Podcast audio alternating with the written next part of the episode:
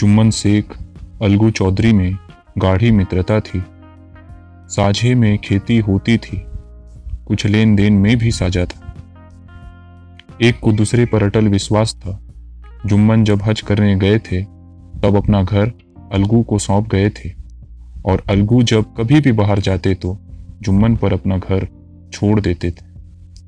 उनमें ना खान पान का व्यवहार था, ना धर्म का नाता, केवल विचार मिलते थे।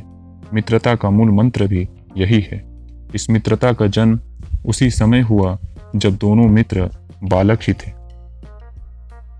और जुम्मन के पूज्य पिता जुमराती उन्हें अच्छी शिक्षा प्रदान करते थे।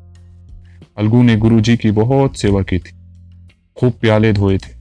उनका हुक्का एक क्षण के लिए भी विश्राम ना लेने पाता था, क्योंकि प्रत्येक चिल्लम अलगू को आधे घंटे तक किताब से अलग कर देती थी। अलगू के पिता पुराने विचारों के मनुष्य थे। उन्हें शिक्षा की अपेक्षा गुरु की सेवा शुश्रूषा पर अधिक विश्वास था। वह कहते थे कि विद्या पढ़ने से नहीं आती, जो कुछ होता है गुरु के आशीर्वाद से, बस गुरु जी की कृपा दृष्टि चाहिए।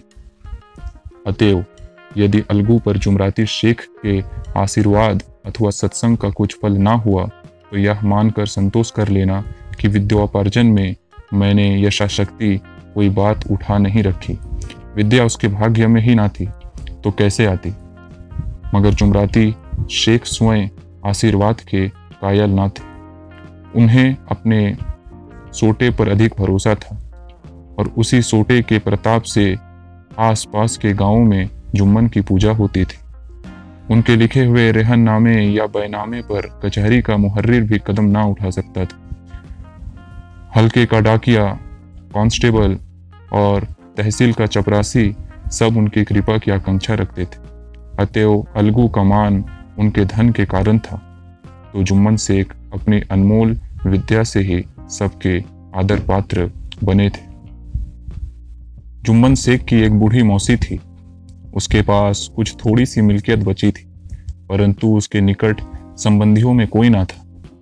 जुम्मन ने लंबे चौड़े वादे करके वह मिल्कियत अपने नाम लिखवा ली। जब तक दान पत्र की रजिस्ट्री ना हुई थी तब तक खाला का खूब आदर सत्कार किया जाता था। खाने में खूब स्वादिष्ट स्वादिष्ट पकवान खिलाए जाते थे।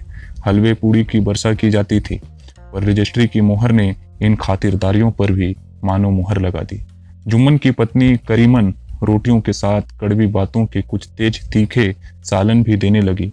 जुम्मन शेख भी निठुर हो गया। अब बेचारी खालाजान को प्राय नित्य ही ऐसी बातें सुननी पड़ती थी।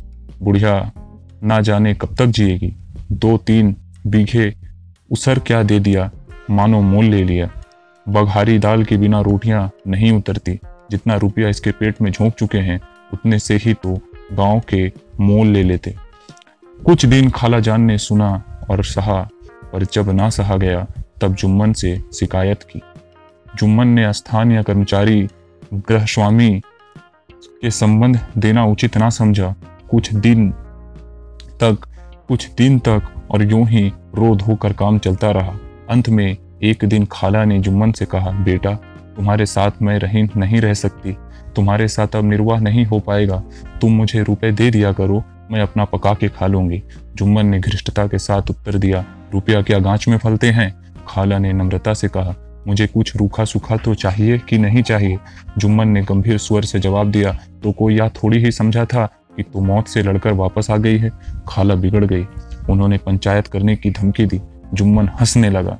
जिस तरह कोई शिकारी हिरन को जाली की तरफ जाते देखकर मन ही मन हंसता है, वह बोले, हाँ हाँ जरूर पंचायत कर लो, फैसला हो ही जाए। मुझे भी यह रात दिन की खटपटा पसंद नहीं आती। पंचायत में किसकी जीत होगी यह विषय में जुम्मन को कुछ भी संदेह ना था।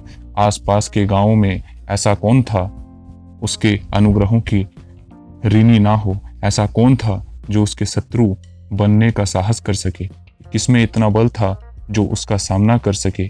आसमान के फरिश्ते तो पंचायत करने आएंगे नहीं।